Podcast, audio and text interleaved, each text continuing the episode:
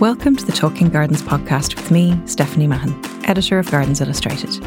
My guest this episode is landscape architect and garden designer Marian Boswall, advocate of planet friendly gardening and author of the book Sustainable Garden. So, Marian, if you had to create your fantasy garden, your dream space from absolutely anything in the world, what would be the first thing that you would choose to include? Well, I think the first thing would have to be love. So I am very lucky to create beautiful gardens, but they, they really have to be beautiful in more than one dimension and in in terms of what they do and what they do for people and as well as for the land. And when I think of my uh, archetypes for gardens, I, I, think of my childhood and I think of gardening with my grandmother, who, a bit like me, but I always used to say without the wrinkles, but now I have the wrinkles too.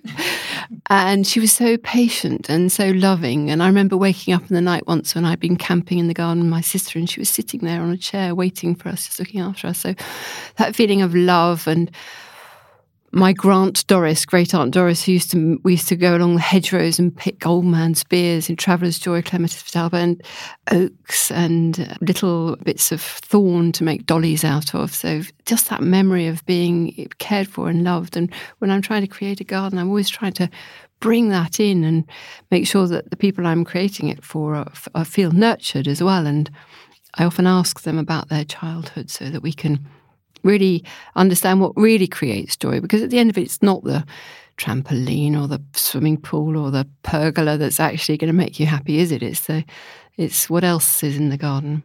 Yeah, that there is an, a lot of that when I ask people about, you know, their first gardening memory or how they got into gardening. And an awful lot of people have that connection, especially to their grandparents, grandparents and gardens, and, you know, that time spent in their sort of uh, the wonder of nature, just digging around in the dirt or looking back later in life at, you know, how beautiful their grandparents' gardens or allotments were. It seems to be a real touchstone for a lot of people. Yeah, I think it's that timelessness as well, isn't it? Because grandparents are patient in the way that parents don't have time to be. Yeah. Um, and not having that sort of purpose. I think one of the things we learn as gardens is the process is all that counts. So actually creating something, we you never get to the end of a garden, do you? It's never done. So it's really enjoying the journey. Yeah. And and do the rest of your family garden as well? My children have gardened, and my husband enjoys walking around in the garden. But my father used to ring me up as sort of a language of love, if you like, and ask me about things in the garden. He has a much smaller plot now, but he will still ask me about what to do with geraniums, or and it's not really the garden that he's talking about. It's just that open line of communication, really, that feeling of of a bond of something that's really special, really special that runs throughout all of us sort of something to talk about.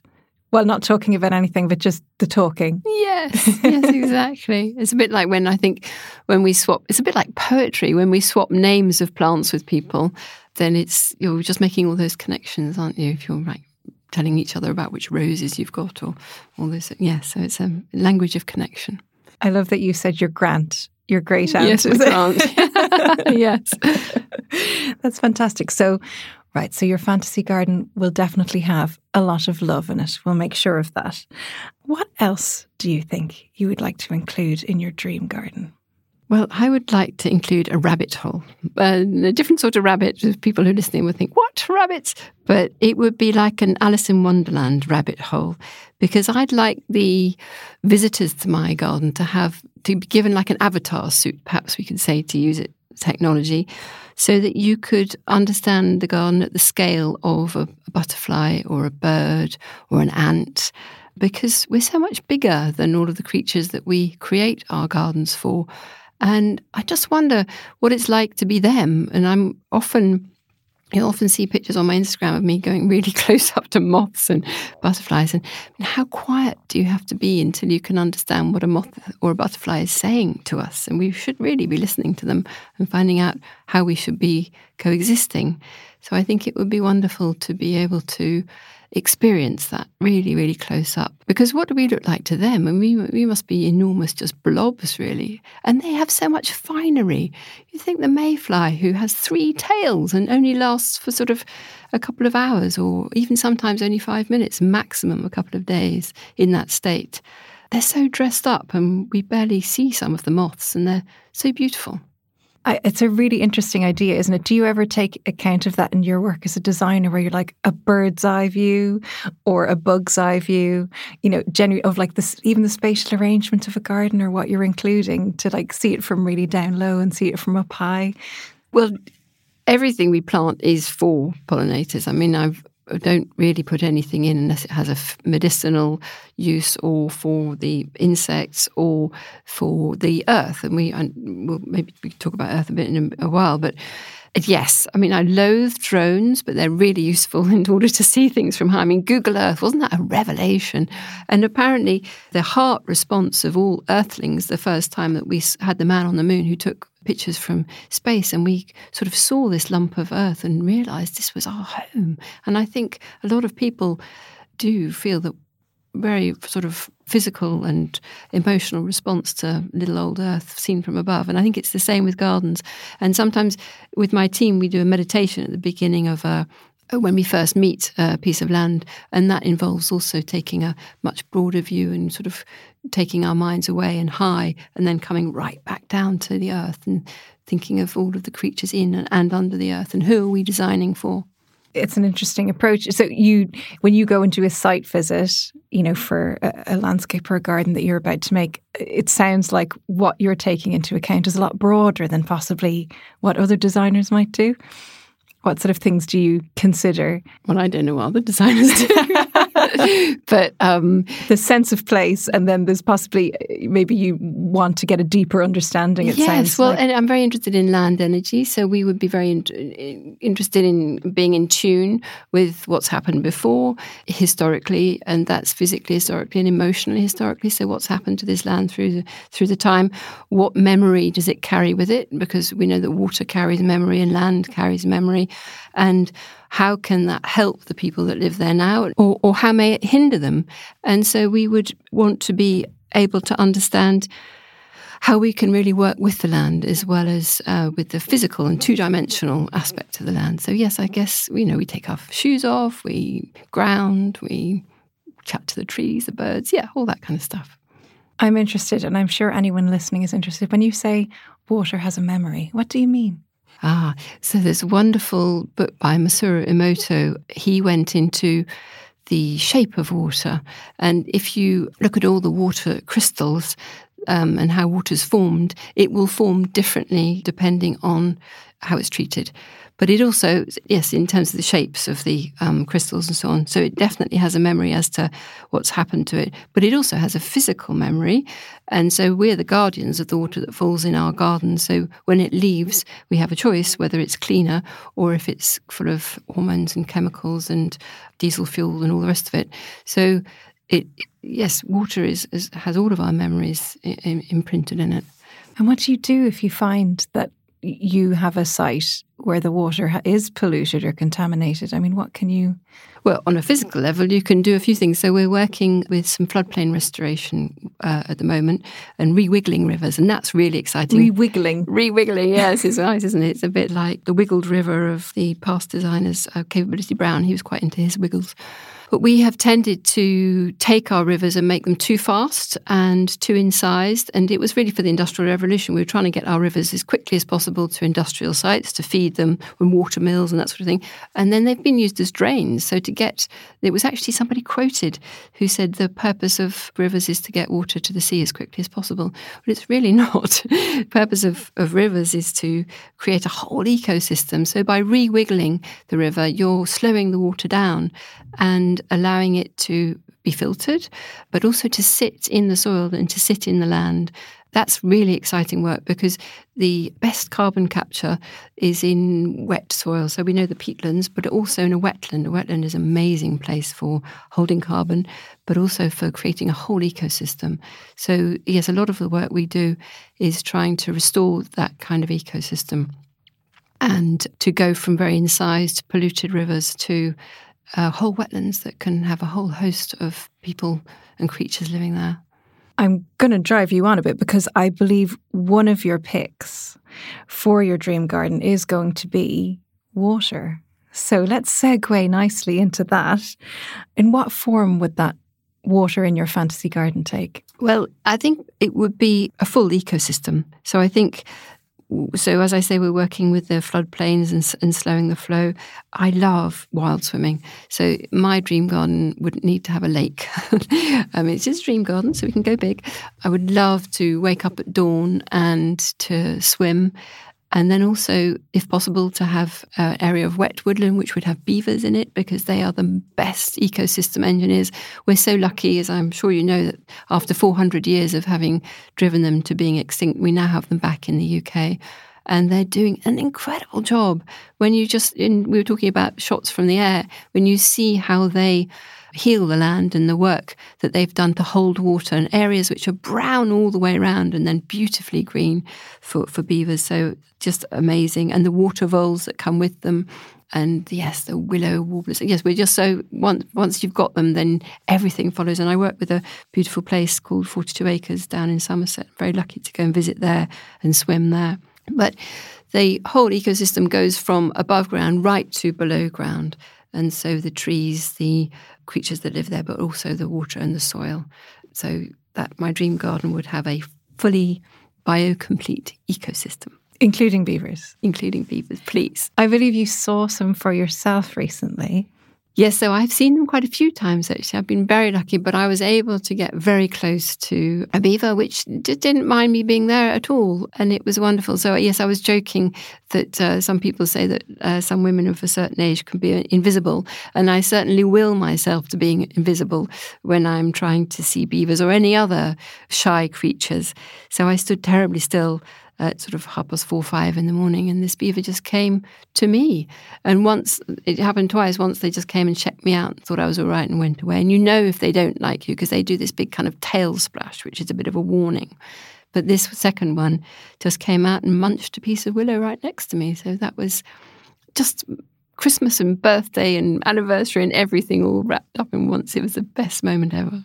Yeah, we do have to tackle this a little bit. There, there's obviously a lot of talk about rewilding at the moment, including beavers, and not everyone is as big a fan of them as you. What would you say to people who think it's a terrible idea to reintroduce beavers back into the UK and have them frolicking around the landscape?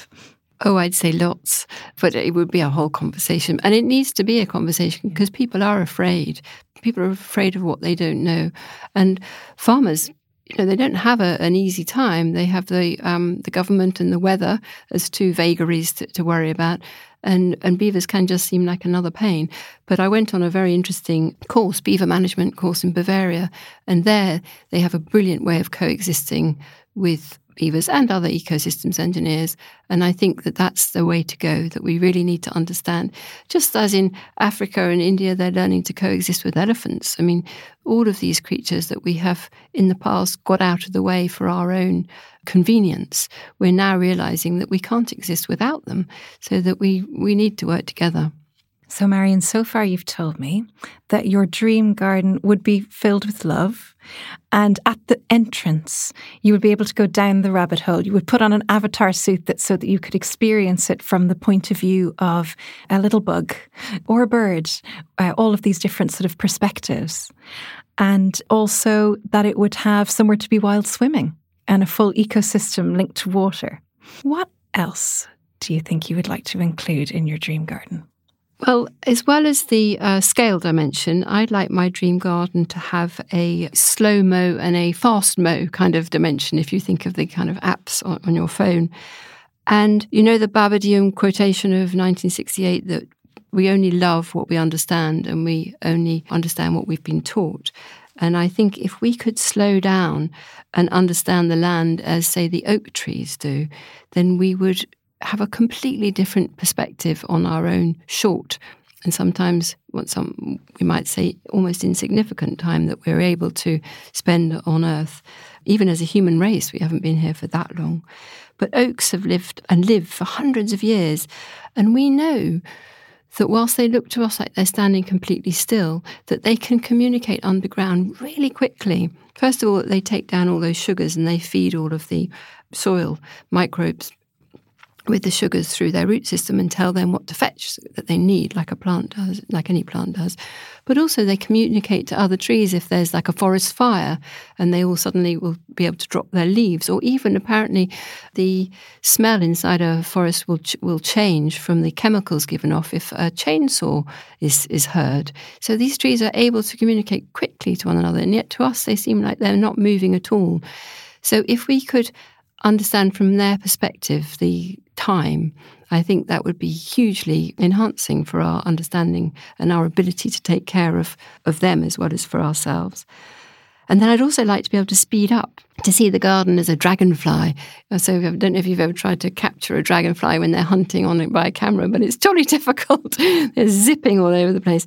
Or a mayfly who turns out in, in so much finery and, and doesn't even have a mouth because they're not going to eat in the very short time that they're alive. So how could we understand their perspective as well as ours? And I think that time dimension as well as the scale would really help us to understand how to look after each other.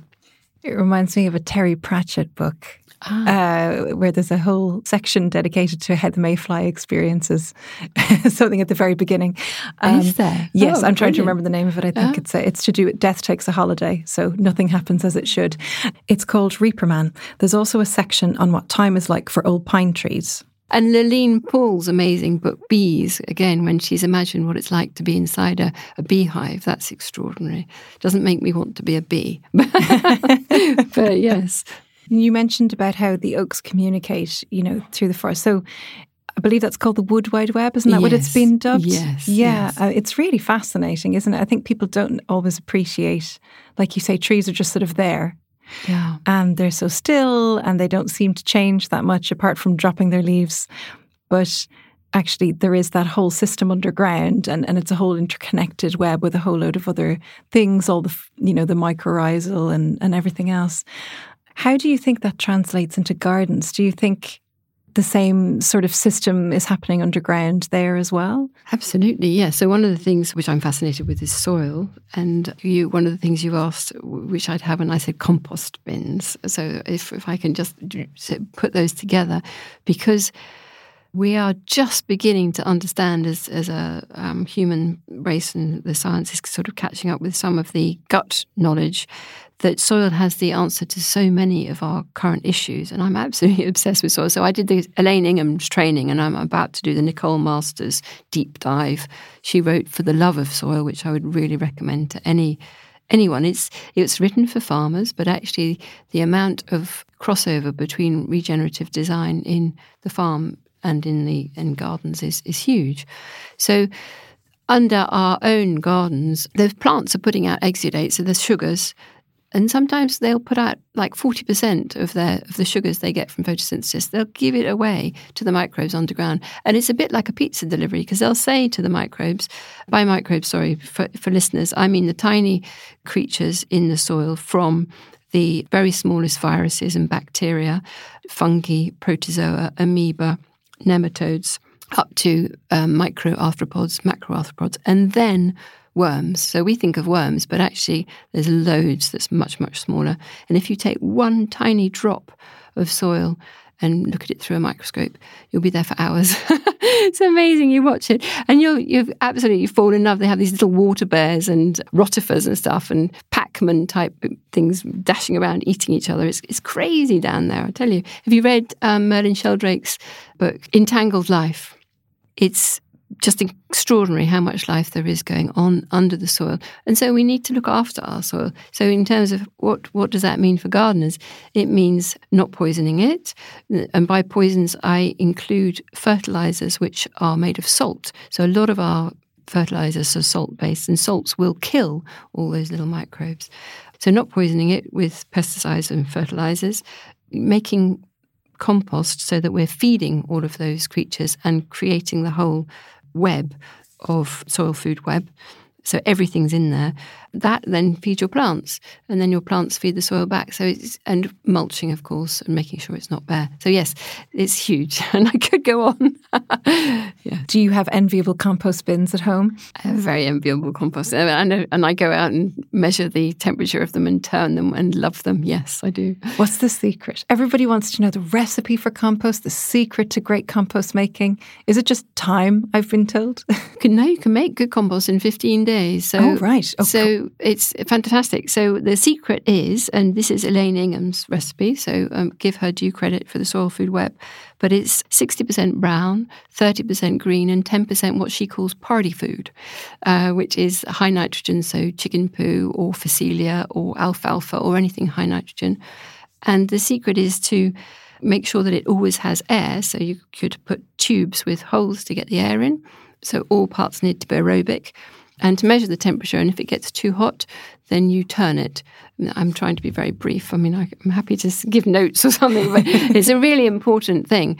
But then you turn it, you turn the to make sure the middle goes to the top and the top goes to the to the middle and the bottom to the top. So you're making sure that you always have a hot middle for three days, and that kills off the pathogen and the weed seeds. So you can have fast biocomplete compost without it going anaerobic. And the anaerobic you don't want because then you get the anaerobic creatures which are bad for your plants. So yes, so compost is yeah, one of my favourite subjects. Thank you for letting me talk about it. 15 days though. People are you know, they shouldn't assume that that's going to be lovely crumbly brown, perfectly broken down stuff in 15 days. Oh, it looks pretty good. It, yeah, yeah, it's got it's still got some larger pieces in it, but it's no longer going to do any harm to your, to your plants and it's yeah, it's basically done its first first round. Yeah, and you can you can use it after that, but it's better if it then sits to mature. I'm getting a picture of your dream garden now. So it's filled with love. We can see it from lots of different perspectives, including, you know, from a bug and a bird, but also different time scales, like an oak tree and a mayfly. We've also got beavers and somewhere to go while swimming, a whole lovely ecosystem. And majestic compost bins with a fantastic soil food web. What else do you think you cannot manage without in your dream garden? Well, we've talked about the animals that I would like to look at, and so I'd have to create homes for them. So I live in a very old house. I have bees in both my chimneys, and I have carpenter bees in the wood and so on. And yes, as many animals living in the house as, as in the garden. We have been having a, a biodiversity audit done, and the uh, lovely ecologist Andy Phillips was as interested in the house as he was in the garden. But joking aside, old wood is really important to create habitat for bees and all, all different pollinators and beetles and so on. And so I would have lots of those sorts of homes in, in the garden. Because the other thing we're doing is mapping out the distance between forage and a shelter. So it's great to have all the pollinators, but you also need somewhere for the bees to live. So to be able to have some old wood, some piles of wood, some piles of old aggregates, some piles of sand, all those sorts of things make lovely homes for burrowing bees and burrowing insects. And we have 270 different species of bees in the UK, so that honeybee is only one of them. And whilst I love honeybees and I have wild honeybee hives as well, Matt Somerville's wonderful Bee Kind hives, we put those in a lot of our client gardens. Absolutely beautiful. They're sort of like tripod shaped with a, a, a little cottage on top. I That's right. It's thatch cottage. Yeah. Yes. The the key about them is that they're made out of a trunk of a tree, so they are warm in the winter and cool in the summer. And the bees, you you can put a super on top to get honey, but I, I don't. I just have them for pollination. And to talk to the bees, of course, which is very important. But the, the biodiversity hotspots, edges, is sort of liminal spaces, is where all the magic happens. So my dream garden would have some woodland, some woodland edge, and in my own garden at home, I have a lawn spiral, which I'm amused to see and, and really chuffed. A lot of people have picked up on, and I see lots of people sending me copies of theirs in there that they've done in their gardens. And it's very simple. It's just a question of mowing a spiral in your lawn and leaving the rest to grow long. But the difference between the short grass and the long grass and what comes up when you leave grass, so the wildflowers as well, is extraordinary because it's edge habitat, so much edge habitat And of course, 50% less time mowing, much less fossil fuels used to mow, and all that increased biodiversity. So I, I would need to have a, a lawn spiral to, as a home and the herb garden. So at the moment, oregano, oregano or oregano, depending on who's listening, is an amazing hotspot in my garden for pollinators. And all of those kind of uh, herby things at the moment is just huge. All the labiates and all of the asteraceae, and yes, brilliant for all the pollinators to come and visit. So I'd have lots of those kinds of homes. And really, it's that, that sort of mindset. So, what, what are you designing for? So, uh, sometimes people tell me they don't like yellow, for example, but I have yellow loosestrife in my garden, Lysimachia vulgaris, which I was never all that keen on as a plant because it's quite, quite upright and you know, it's quite stiff, but it does have these rather lovely pink centres.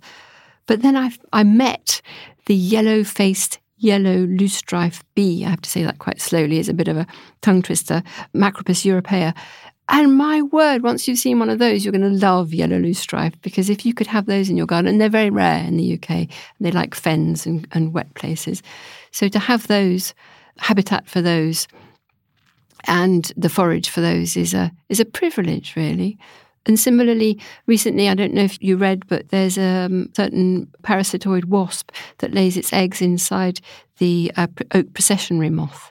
They feed on cow parsley. So Great Dixter was getting a bit of a rap for leaving cow parsley over the place, but like, it's like, no, we need cow parsley because then if you love oaks, then you can love cow parsley. so it all, yes, creating those homes. My, my garden would be full of homes for things.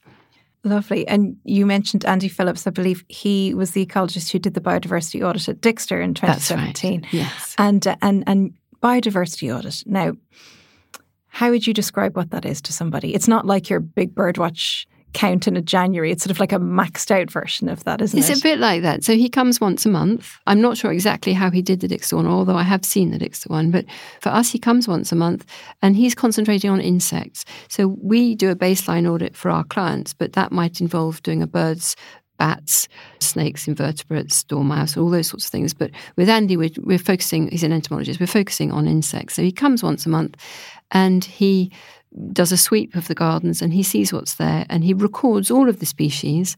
And then he has all these wonderful spreadsheets telling us what is in the garden but also where the hotspots are. So for example on the oregano if you can imagine a bar chart the bar chart for oregano would be really long because he he would have seen don't know, maybe 60 different things on it. And then perhaps on the Rosa Summer Wine, which is a great favourite at the moment, it would be slightly less, but still it's a lovely single rose, so and smells amazing and repeat flowers. So that's also another thing which would attract lots. And Nepeta is a huge draw, so that would have a you know fairly long bar chart. So he goes round and um, measures not only what is there, but how many are on different plants. So we can get a real feel for what are the really good plants. And interesting, what are the slightly less plants? I've fallen a little bit out of love with hydrangeas since we've been doing this because although they're good hunting grounds for insects, you see a lot of insects going past them. I haven't seen a lot of insects, apart from a few flies, using them for, for nectar and so on. So I, I'm going to investigate that a little bit more because before I don't plant them, I mean, I, I would always plant them, but I would make sure I had lots of other plants pollinators around with them. How can you be sure when you're doing a sort of biodiversity audit like that that you are seeing everything that's there? Is it that Andy comes every month, or is it that you know where to look? Well, it's both. He does come every month, yes, and he does know where to look. So I think I I love collaborating with specialists. So we collaborate with a lot of specialists. You learn so much doing that. So I wouldn't undertake a biodiversity audit myself. I send him lots of WhatsApp pictures and I say, "Oh my word, is this a Lasioglossum?" And you know, which is a little carpenter bee, and he'll he'll come back and say, "Yes, it is," or he'll say, "No, Marian, we saw that last week It's such yes, it's exciting. So I know the idea is that you take a baseline audit usually yes. and sort of see what's there, and then as you make changes, possibly, then you sort of check in every once in a while and see if it's changed. Is that right? The the level yes. of biodiversity. Yes, and also because he is a specialist, he recommends some habitats which we might not have yet. So uh, in my own garden, I didn't have a south facing sandbank. And he spotted a couple of species that would have liked that sort of space. So we've made a south facing sandbank now. So I'm excited to see what comes. I keep going out to see if anybody's arrived to, to take up residence. So, as well as Andy coming to do the biodiversity audit every month, who else would you have in your dream garden? If you could pick some people to share it with, is there anyone that you'd like to um, invite? Well, yes. So, I'd love to have a garden full of people. And if it was a, a dead person, then it would be Thich Nhat Hanh. So, he was an amazing, he was a Buddhist teacher and he was a pacifist and really taught a, a lot um, on how to understand the, sort of oneness of being. So I would invite him. I would. I actually wouldn't invite him. I would not presume to invite him. But if he was passing and he needed a bed, I'd be so honoured. So that would be incredible. And of living people, it would be Satish Kumar, who I think is also an extraordinary teacher.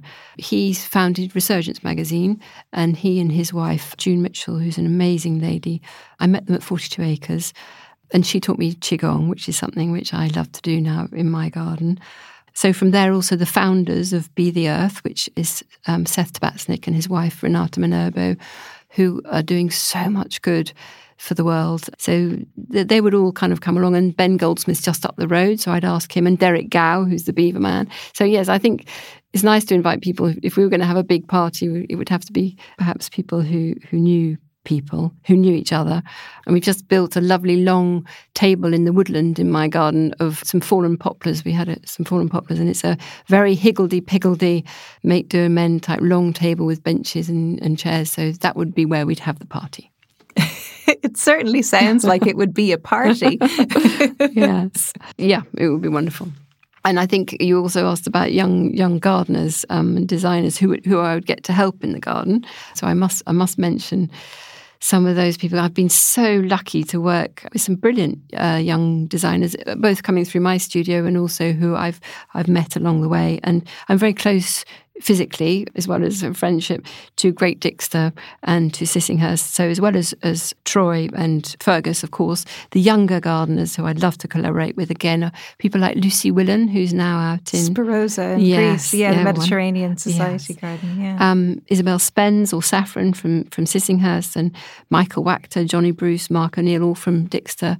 There's so many really cool, if I can use that word, younger gardeners. And there's, it's so good at the moment because there's this need, there's this need to look after the earth. And these people have sort of stepped up and taken up the challenge.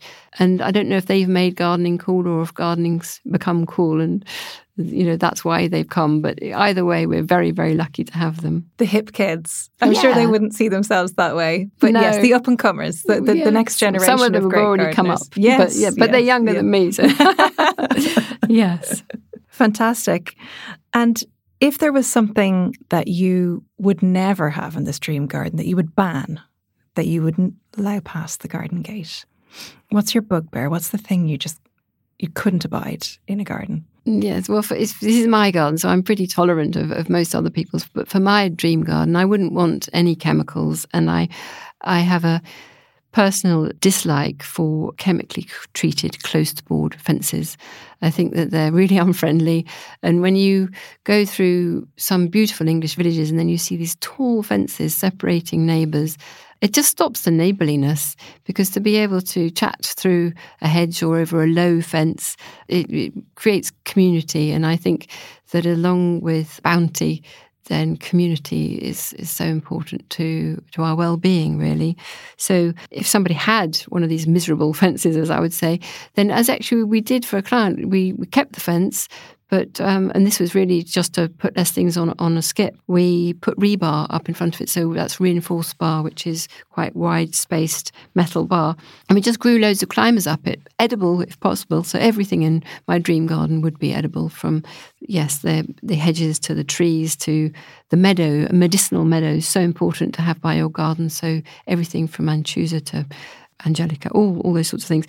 But if you do have a fence, I'd say we we would cover it and then we'd make holes in it. So holes for hedgehogs, holes for the neighbours' children, and holes for me to crawl through and see my neighbours as well.